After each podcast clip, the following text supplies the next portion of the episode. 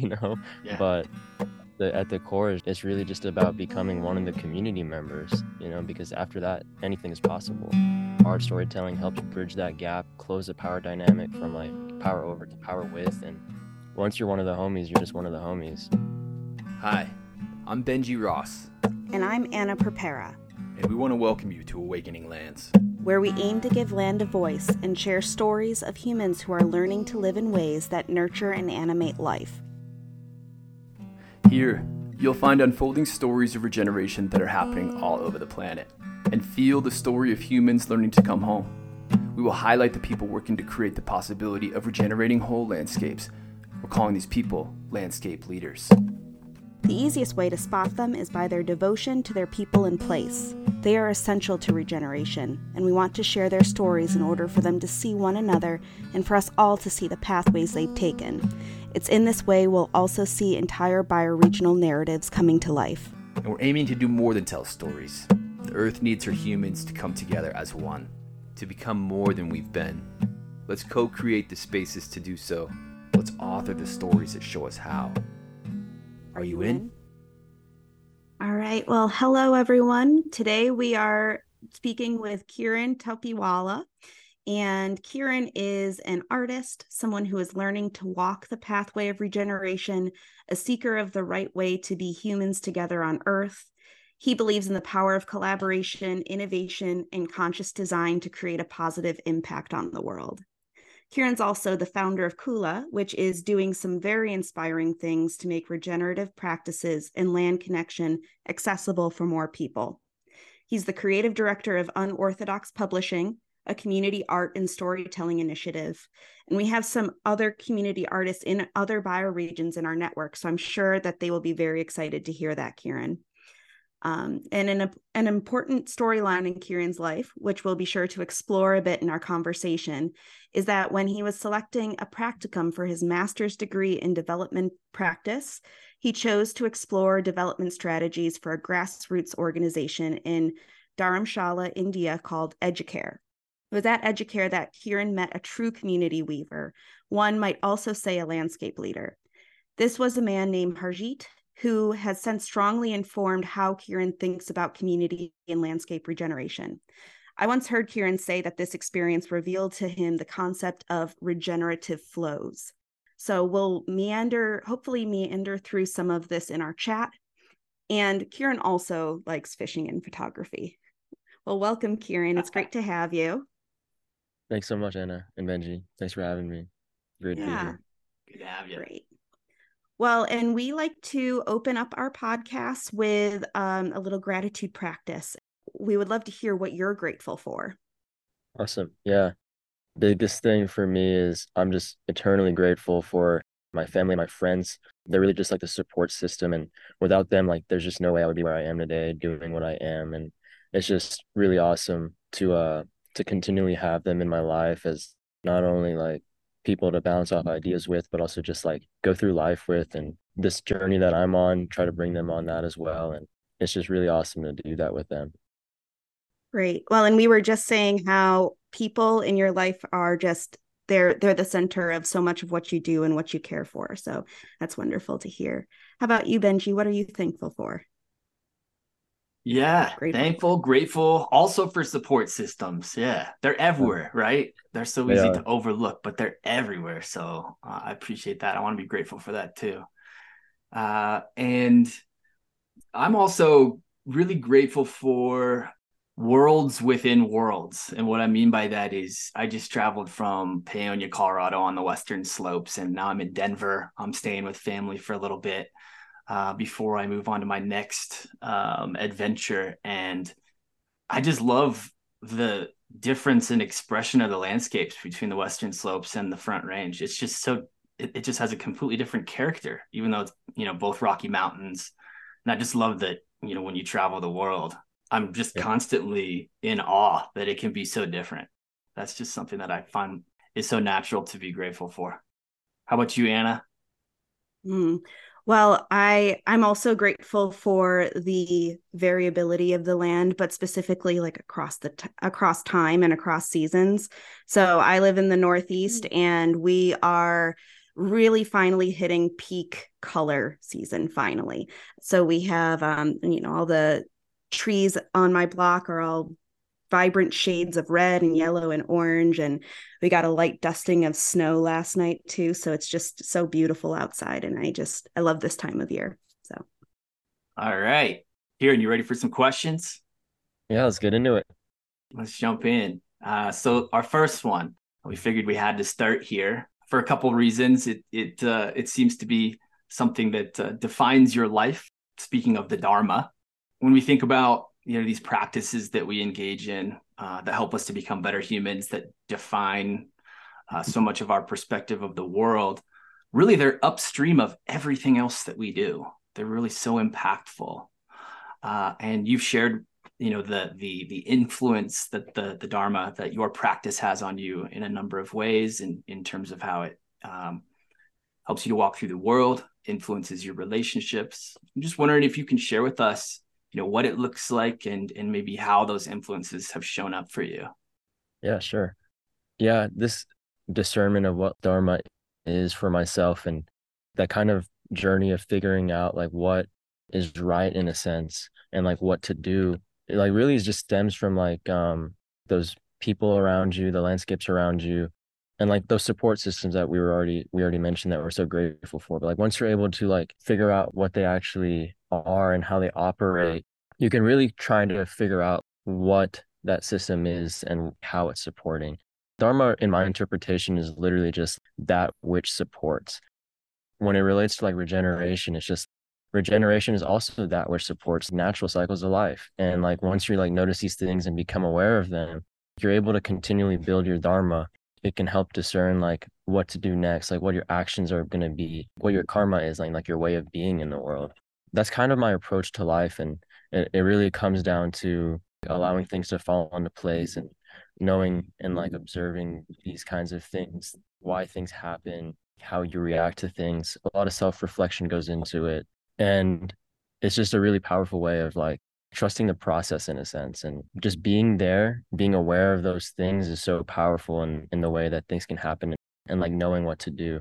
It's more of like the spiritual journey of figuring out who am i what is this path that i want to be on. And then like once you're able to figure that out like that system that supports that it makes it much easier to figure out where you want to be. So once you're aware of that dharma it's very much simplified in a sense like this is the next step and this is what i should be doing so that's a little bit about that. yeah, and I think it's really interesting to reflect on. Yes, it's a process that all of us as individuals can cultivate, practice to guide us in becoming better humans. And there's just there's so much that can also be applied to the communal scale, to the group scale. Sure. One of the things that really strikes me is is the value of uh, in Dharma practices of of of awareness, of observing, of developing the reflex to go back to that place of observation. So you can operate from intuition, so you can see the, the field more fully, so you can operate from the heart and the mind. I wonder if there's, you know, if is there any intuition that you have around how this can be applied to groups and regeneration on the community scale, this idea of observation? Yeah. A lot of it I think has to do with this kind of concept of belonging. Mm-hmm. Once you start to belong to a group of people in that community, it makes it easier to be aware of like the kind of group dynamics, like what's happening. For me, this really starts like at home with the family. Once you're able to like belong with your family, you're aware of everyone, what they're wanting to do, how they want to be in life. And then it's much easier to figure out how to do these things together we could be living under one roof and everyone's kind of living individual lives in a sense and they're not really tied together and there's kind of not that sense of belonging even if you're living together under the same roof. Once you're able to start to belong and you're become aware the dharma kind of becomes collective and there's just these next steps that you could go along this path as a group together and it would just feel right and you'd notice things falling into place that are no longer coincidences and they're just patterns of of things that are happening and you're just allowing them to happen. But the tricky part is trying to scale that. You can't try to go out and make this happen with other people. It's very much like a personal journey in itself where you have to be a part of it. I know that you've talked about in the past how your family is incredibly important in your view of the future and how you want them to come along with you. And I think that that's so important when we're thinking about a culture shift, bringing all those people who are very important along with you. Um, so I'm wondering if you can speak a little bit to your family and the role that they play in what you see your future being. For sure. For me, this journey inward and trying to figure out what my own dharma is and what kind of karma that translates to, like what kind of actions that translates to. The deeper you, you dive, you figure out that where you are is very much because of those around you and trying to figure out where that disconnect and belonging happened and like how that made my family live kind of more individual lives it really goes back to like when we were disconnected from land the land back in india where we were all uh, living together we had dependent lives and that was a couple of generations ago right? I've been like generationally displaced in the sense in the ancestors like my grandparents and their parents decided to go on this journey across the world to go fulfill like this american dream and in the name of development in a sense and being more modern and more advanced. And in the process we got very lost. There was no connection to the land and then when you ha- when you lose that you start losing the connection with each other. So what happens now is we're trying to figure out how to belong with each other but there's also that longing for like where we want to be and like where that place is. And for me i grew up in a household where we we still practice a lot of the cultural things from india generations ago. We grew up eating like gujarati food. We grew up going to all these different festivals and but it just felt like we were in a foreign land at the same time. So you're trying to preserve all these things but then at the same time you still feel that kind of longing to like, okay, maybe we should like go back. So now generations later, we're living here all together, kind of living independent lives. So as much as it is my journey in a sense like trying to go and do regenerative work and like my own dharma has guided me to go and do this in a sense you kind of discover that you can't really go forward and do this work without them because if you can't even show for yourself that there's this kind of dharma as a collective and you're able to do these things as a family then there's not really a way in my mind that you can just go out and create like a whole cultural shift and like influence other people to do the same thing. So as much as it's like uh, my own journey it's also like trying to prove to myself and other people that you know this is a very possible thing and it starts at home.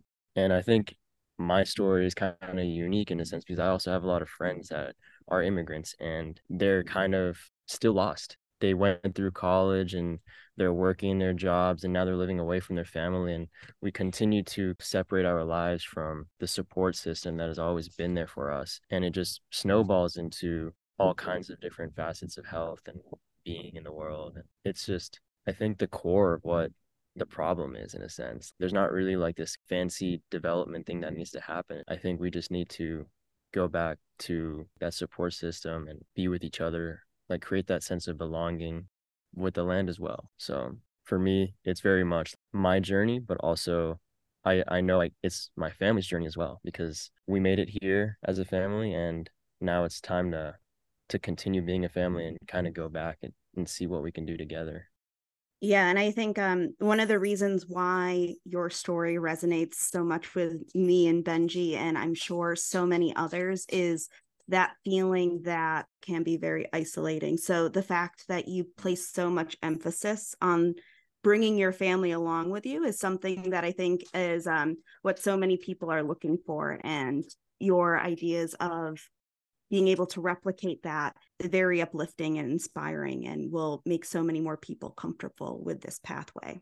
I also think it's really orienting that you have this very strong intuition that it is your extended family and its connections to a particular place in India that may be your best regenerative pathway.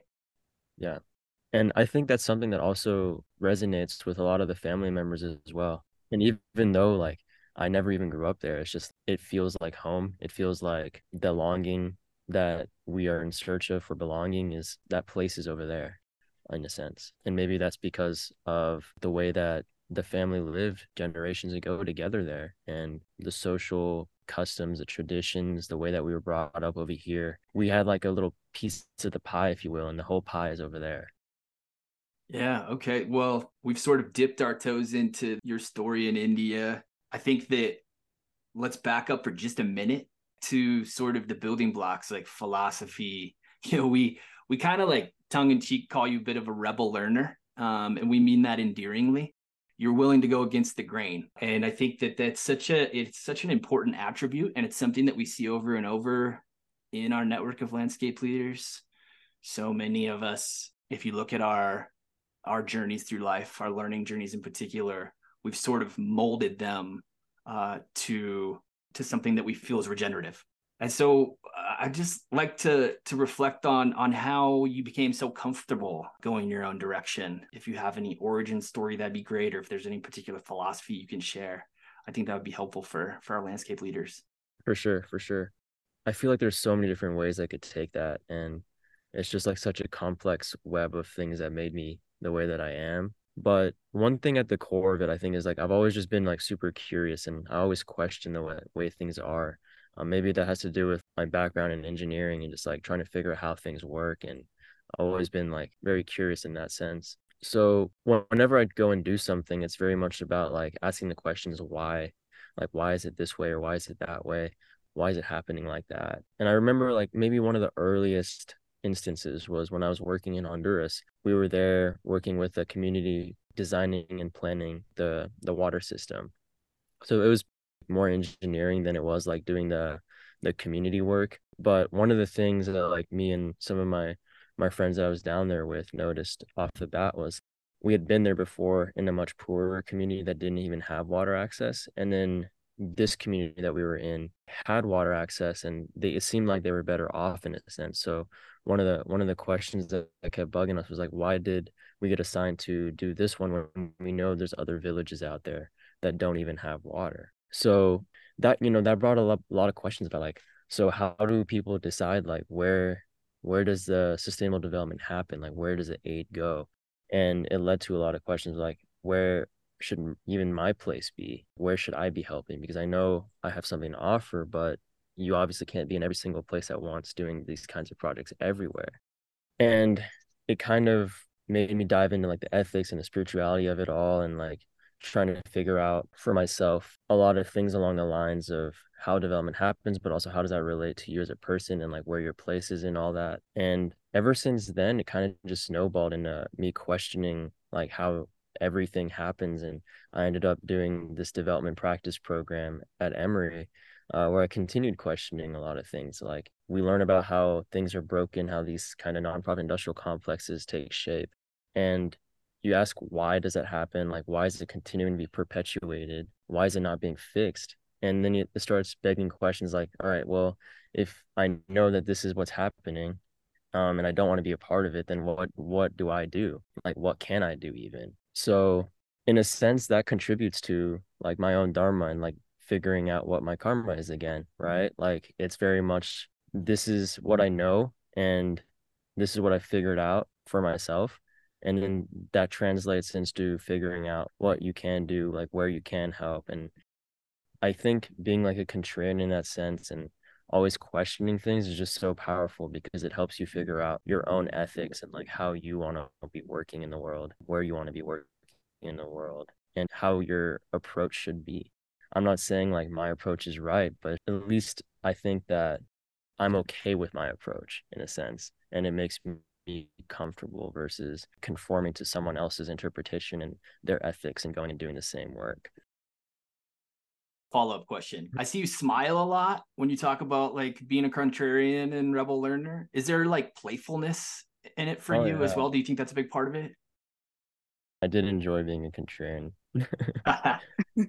and the professors honestly like it allowed me to do things like my way in a sense. So like mm-hmm. if they mm-hmm. assigned something in a that was like kind of framed in one way, I would just take it a completely opposite direction and then end up doing better on that assignment than everyone else. so it was just mm. like, haha. yeah, wow. Yeah, that that speaks to the uh mysterious power of creativity and thinking outside the box. Yeah that's always available to you, even if there are, you know, certain constraints you perceive. Oftentimes you sure. can just blast right through those. For sure. And I think that you being a contrarian was really apparent when you chose your pa- your practicum site. I'm wondering if you could tell us the story about how you came to find Educare and how you ended up going to India. For sure. Went grassroots. Mm-hmm. I did. Yeah, yeah, low resource. Low resource. It really just starts with trying to figure out. So, like my first year during the program, I was working with project teams in Ghana, Morocco, Zimbabwe, and Bangladesh, I think. The whole premise was like trying to figure out projects that had been completed like three to seven years ago had sustained or not. And this just begged a lot of questions to me. Is like, how do we not even bake in sustainability to these programs? So like we don't need to go back and do studies to know that they sustained. So it was just a lot of problematic things for me. Didn't make sense, first of all. And it was just like a waste of money in a sense. We're really spending time doing this when there's actually things that we could be doing on the ground. And a lot of the things that we're doing was not even like tied to a landscape. It was just reports and numbers and that were meaningless in a sense because it didn't seem like it was tied to anything that was good. So during my first year, I originally had planned my first practicum to just be a continuation of my work that I had been doing during the semesters. But during the second semester, like we had the opportunity to be connected with an organization that had a lot of grassroots partners all over the world, and they would basically be helping students in the program to be like placed into a practicum. So a lot of the actually a lot of the organizations through that I think it was called oh my gosh, basically like a connecting organization. They had a lot of grassroots organizations, but I think they also had some other like nonprofits and such. But I mm-hmm. decided I wanted to be like on the ground, not behind a computer all summer, and you know, trying to get like a fuller experience of everything. And the one other thing that I knew that I wanted was I wanted to go to India because like there's always that continuous longing in a sense that I already talked about. And I think it would all it was also something that like my family was very supportive of because like I'd already done work in other places, but I hadn't made my way over to what was home for us. So they were very excited about that and I was too just to finally be going back to India after like I think 7 or 8 years. So it kind of just naturally happened in a sense like I wasn't like really pushing it and I think I had one conversation with Harjeet and he was supposed to just be like an introductory call. And I think he said, I'm not going to interview you after this. This is how we operate. This is like what we do. And we're a low resource organization. We're not really like putting money towards a problem. We're just designing like these regenerative systems that are sustainable. And it's a lot of working with the communities, working with the government. And it took me not too long to actually understand what he was talking about. And I was just like, this feels so right. And when he said he's not going to interview me and it's just up to me if I want to come or not, I was like, this is, this really sounds like the place that is for me. And he gave a lot of warnings. Like a lot of people like don't understand this and like they come here with expectations of doing like a community project, like a cleanup or something. And we don't do that here. Like it's just community like weaving and trying to create these regenerative flows and creating these programs that are just built in sustainable. And I was like, dude, you should be working like at the UN, like you should be designing all these massive programs. And he's like, nah, you can't do that when your work is at the local grassroots level. And I was like, that's so valid. And as soon as he said all that, I was like, well, I'll see you this summer then. the next thing you know, like I'm just on the ground with Harjeet, following him around and we're just in a constant discourse of how to do things and design these programs to be regenerative and it just felt like proper grassroots sustainable development without like this huge influx of money there's no emphasis on report making and fluffing up the numbers and none of these things that make the nonprofit industrial complex what it is and i was just like this just seems like how sustainable development should be happening and why is it not so it was just an incredible time. That's so inspiring. Uh, I wish I could have been there with you to experience that. Uh, hey, I feel come one day. all right, that's all you can say. Love to go to India. Uh, yeah, same. I feel like I've experienced some of these um, these principles and patterns elsewhere that you're sort of referencing as you uh, describe things like regenerative flows and the way that Harjeet is in community you talked about how this stuff just isn't scalable, right? Like yeah. true community regeneration processes that that really see the the holism of community and how it relates to place you just can't scale those. They want to be grassroots. Yeah. And so I, have seen examples i think of regenerative flows and i've met people who are true community weavers in in my explorations as i've learned more and more about bioregionalism I, I wonder do you have any examples of regenerative flows? Or maybe we can talk a little bit about harjeet as a weaver uh, as a way to explore regenerative flows. You could take that any way you want. For sure i guess like the the one that really like opened my eyes for me was just the project that i was helping Harjeet design when I was in Dharamshala. And this was not supposed to be my main project, but it kind of just like became the main project that I was helping with. And it was called Sehat Seva. And Seva is basically short for social entrepreneurship and volunteer action. So Sehat Seva was born during COVID when they were doing some other kinds of projects in the communities in response to COVID, like just disaster relief stuff in partnership with the government and the Red Cross. And something that was just kind of surfaced was lack of care for the elderly, especially in like the rural villages. And really at the core of that was also like a lack of belonging with their family and like having that support system there because a lot of the kids are starting to move to the cities and there's just like a disconnect in the family where there's not really that aspect of intergenerational bonding anymore. And out of that bonding, there's care. So this project, Sehat Seva, was aimed at training people from these villages community health and then creating like an establishment that these kind of community workers could work under within those villages. So I'll go into that a little bit more in detail, but the basic premise was everything that we need to know to deliver this kind of care is already there in the communities, right? It's not like we need to get a grant from the Bill and Melinda Gates Foundation and then do some kind of intervention and then produce a report after. It was like, okay, so the government has hospitals here that already have courses. Uh, there's people in the communities. You know, this is a possible avenue. If they get trained as a community health worker, they could go and deliver that care and also make some money.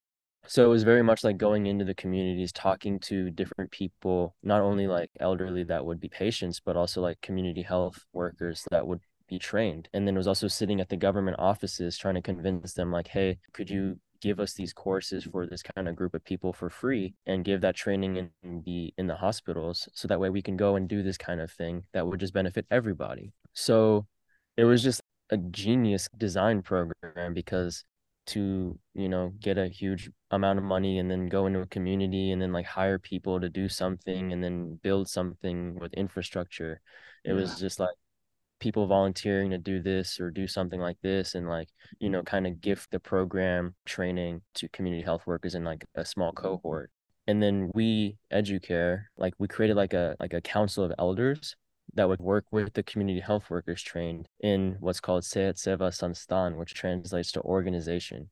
So like it would be the establishment and it would have like a physical office within the cluster of three villages and the community health workers would be able to like work out of there so each satellite office would cater to like three villages in the area, and there would be like like maybe three from each village that would be part of that smaller satellite office, and they would be able to deliver care in alliance with the elderly council. So mm. it was just like, wow, you really don't need these giant interventions yeah. and all those kinds of things that development theory teaches and everything in a sense was already there that Harjeet was able to design into the system.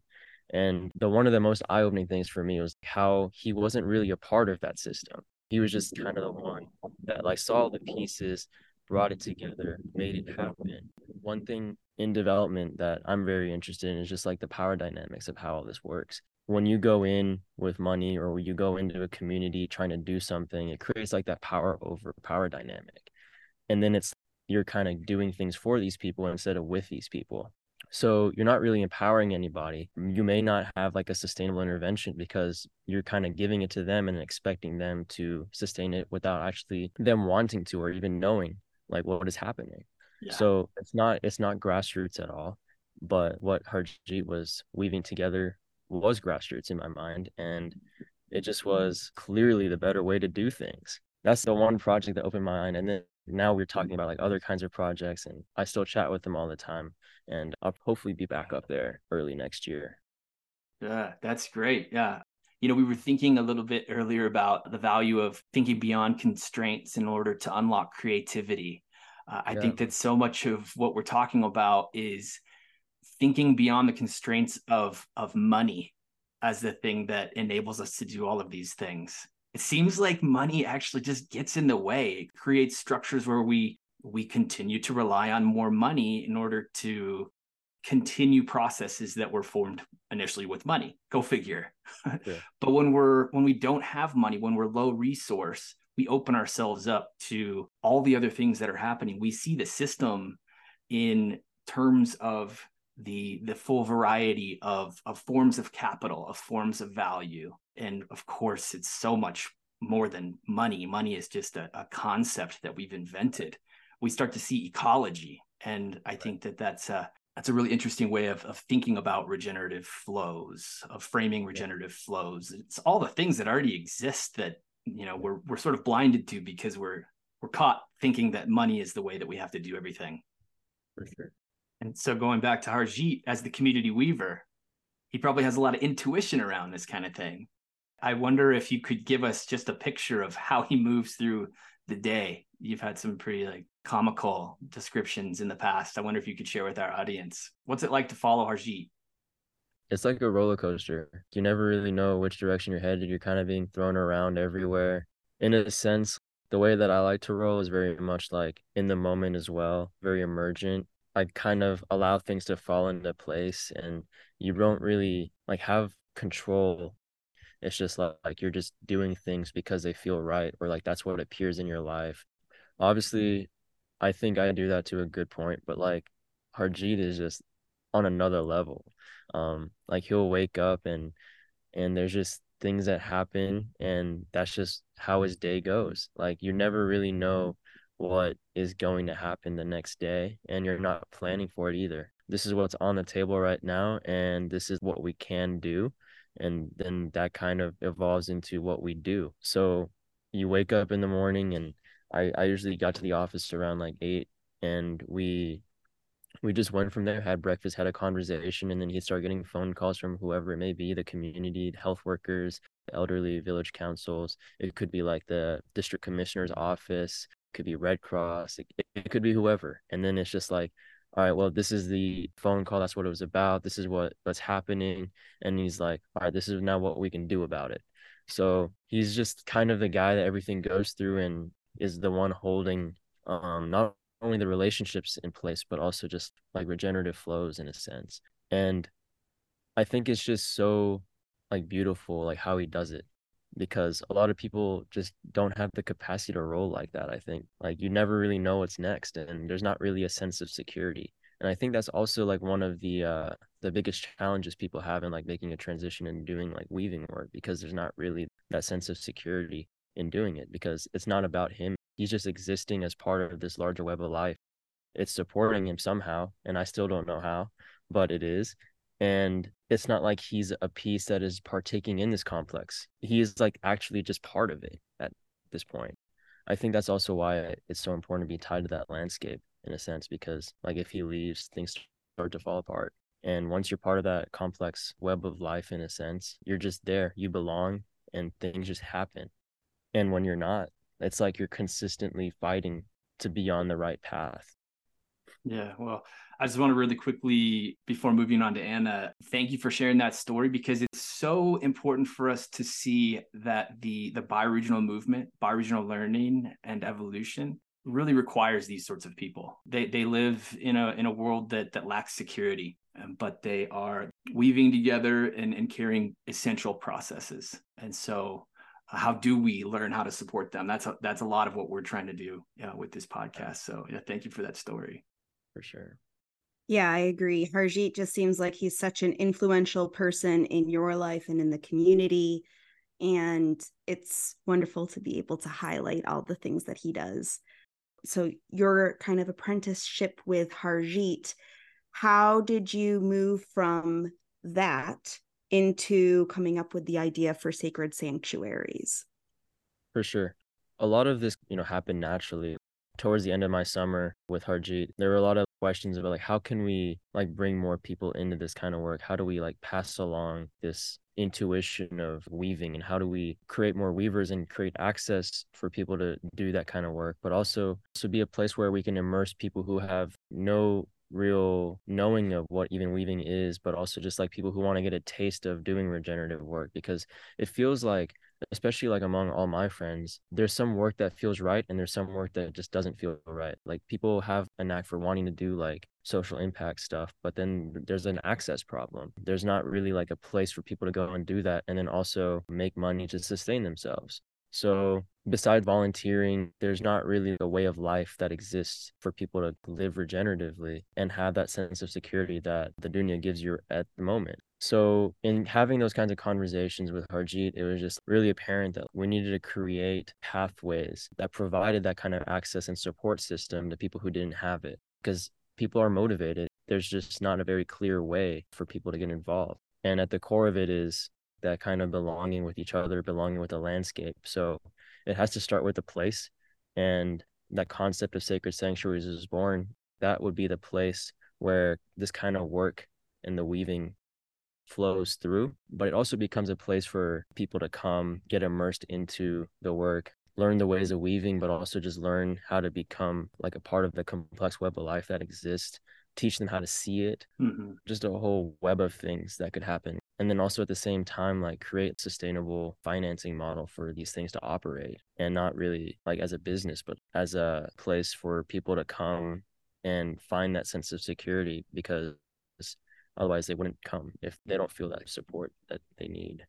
Yeah. That's that's how sacred sanctuaries came about but it continues to evolve to this day and sure. we that the core of it is still just we need what we're calling like the sanctuary stewards in a sense the real champions of the community like Harjeet, who are the ones that are being the mentors for these rangers who we're calling like the people to come and have that experience at a sanctuary and become a part of the work that is happening, get immersed in it and find a way to contribute. Um, because without the sanctuary stewards, it wouldn't happen. You could have a place, but you don't have the person to connect the place with the people it creates the support structure going back to family right extended family we all need support structures yep. we can't do we can't go alone in any of this and so I, I see this as this awesome opportunity to create access to the the livelihood so people can get a taste of it you've also mentioned connecting people to land because oftentimes people are coming from these urban settings and they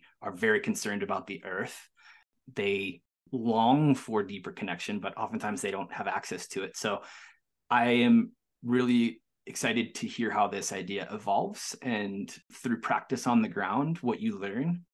And lastly, storytelling is so important. You mentioned that as well. Yeah.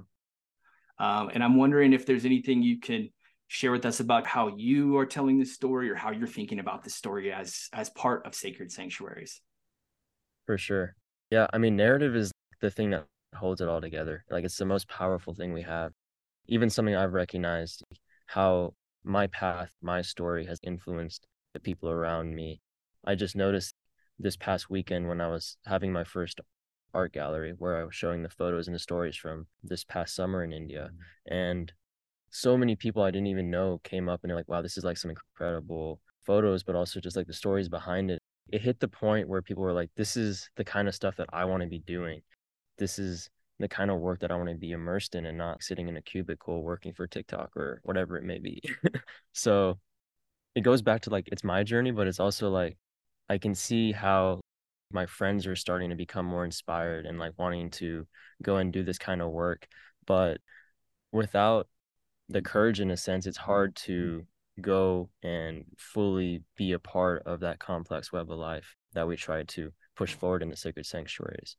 So it's very much about like how can we use the storytelling and like the art and like show people like this is very much possible and like it helps to create the story of going down that path and fully being immersed in it at some point. And it starts with cool stories and like showing people this is how you can you know make the baby steps into working your way there. The stories of how things fall into place and at the core of it is we're trying to figure out like how our individual stories are now becoming like a story of us. And I know that you have several projects that you're working on where you're really bringing your photography, especially, into this storytelling and artistic expression of what you're doing. Um, that's what your role in unorthodox publishing focuses on. And you just recently put out a zine called Maya that yeah. shares so many stories across your time in India and uh, things that you've been involved in. And I think that you're trying to raise the stories of others as well in this process, which is wonderful. And you developed this program called The Rangers, where you are inviting young people into this regenerative pathway. And I'm wondering, how does your storytelling bring people into a program like this? How are you using your talents to to draw people into this program that you've designed? For sure. So at the very core like the ranger program is just to get people immersed in regenerative work and starting to go down like the pathway of weaving but also just like sustainable development work and like regaining that connection with the land and with the community art storytelling it helps to form that sense of belonging. I've noticed it's just like when I'm shooting photos in a community. When I ask to take a photo of someone in the community, like, like that camera, when I'm taking that photo, it connects like me with the person that I'm taking a photo of. It starts a conversation and that conversation turns into storytelling of my place and what I'm doing there, but also like their life and what they're doing there. From there, it just it just evolves and continues to evolve into how our stories connect it's just like a beautiful thing. From there, just you don't know what's gonna happen. I think using my photography to like see that has just been so powerful. And then when you're able to share these stories, like a lot of the portraits I had at the show were people that like I spent a lot of time with and got to know and there's a whole relationship underneath that photo. Trying to explain that and show that to people was really powerful because like that kind of connection is something that people lack. I think. Mm-hmm. And like once you're able to use the art to connect with people, shows people like there is a way to do it and really powerful in a sense in connecting and bringing people together, creating that sense of belonging. I heard recently somebody say that they met with some some young people uh, and brought in these these stories of of regeneration, uh, and they were left with the sense that there is this enormous latent energy amongst young people. There is this yeah. enormous hunger for stories that hold within them a a positive future because they haven't heard much of that. They haven't yeah. heard much of that, and so I just want to, to take a moment to reflect on how impactful because of that latent energy things like community art and hosting these sorts of discussions with young people can be uh, and I think you're you're filling that role. I think you're tapping into that energy, and so good yeah. on you for it. Yeah, it's it's so massive. I felt it myself just on my own journey. Like you start reading something, and you're like, wow, I really really resonate with that, and then you want to learn more, and then like somehow you start going on your own journey of making these stories happen, and yeah. there's so much of that latent energy, even just with my own friends they're wanting to get involved somehow. So it's all like, how can we continue seeing how they can get there and whether it be in their own landscape or what they want to do, how they want to create their own stories with their own families and regain their connection with the people of the land and everything. But yeah, I see stories and art. It is the most powerful thing we have. I mean, like the news uses their narratives to do things and i feel like we could do the same mm-hmm. so mm-hmm. there's yeah. a rebel learner yeah there we go but uh but yeah, it was so awesome like i was just really taken aback at the at the gallery on saturday and it's so cool seeing like how people were inspired and like i even talked to like parents of my friends and they were like they're still confused at like what all my work is really about and it's kind of hard to explain, you know. Yeah. But the, at the core, it's really just about becoming one of the community members, you know, because after that, anything is possible. Art storytelling helps bridge that gap, close the power dynamic from like power over to power with, and once you're one of the homies, you're just one of the homies. yeah, That's it. Well, and I think that's a it's interesting that you're weaving these things together because one of the one of the challenges with sustainable development is bringing people in from the outside and having them impose their ideas and their structures on a community. Are you empowering the rangers to really these rangers are people who are coming in from the outside and going and working yeah. in other communities. How are you empowering them to have this mindset similar to what you had, where you are truly working with the community and not for the community? Yeah, it really starts with just making sure you have like an open mind, really.